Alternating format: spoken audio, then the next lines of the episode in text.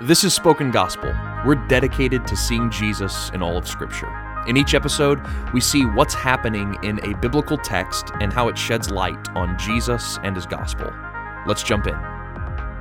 Jacob has met with God in a dream with the ladder, and now he arrives at his grandfather Abraham's hometown in order to find himself a wife. Like his father who went before him, Jacob finds the woman he wants to marry at a well, and her name is Rachel. Jacob agrees to work for Rachel's father, Laban, seven years in exchange for her hand in marriage. Thus begins a series of tricks and deceit between Jacob and Laban. Laban deceives Jacob into accidentally marrying Rachel's older sister, Leah. Jacob must work seven more years to be allowed to marry Rachel as well. And this creates a rivalry between Leah and Rachel that results in them each trying to have children with Jacob. And it's through this outrageous rivalry that Jacob has 12 sons, which God would turn into the 12 tribes of Israel. But the trickery continues over livestock. Through a series of tricks between both Laban and Jacob, Jacob ends up with the bigger and healthier flock. But it is not Jacob's tactics that made him rich, it was God. Finally, Jacob and his family leave and make their way back to the land where God had met him in the dream. What are we to make of all this trickery and deceit? Why would the fathers of the 12 tribes of Israel come about through such morally dicey means? Well,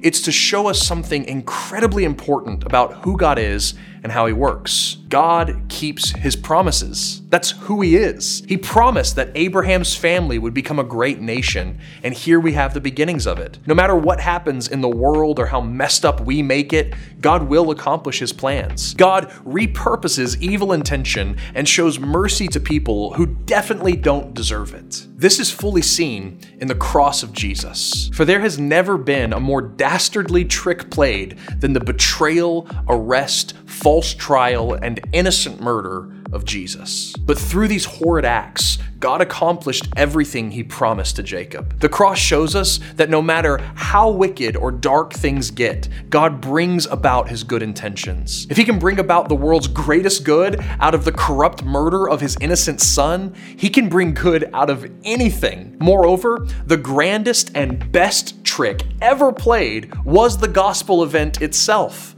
Paul explains in 2 Corinthians 2 8 that if people knew who Jesus was, they would not have crucified him. Furthermore, if the evil spiritual forces knew what would happen by killing this man Jesus, they wouldn't have gone through with it either. The trick of the gospel is the greatest reversal of all time. Evil thought it would beat Jesus by killing him, but it ended up being their own defeat. I pray that the Holy Spirit would give you eyes to see the God who can work through anything to accomplish his plan, and that you would see Jesus as the one who subverts and conquers sin by his cross by performing the ultimate trick against death itself by rising from the dead.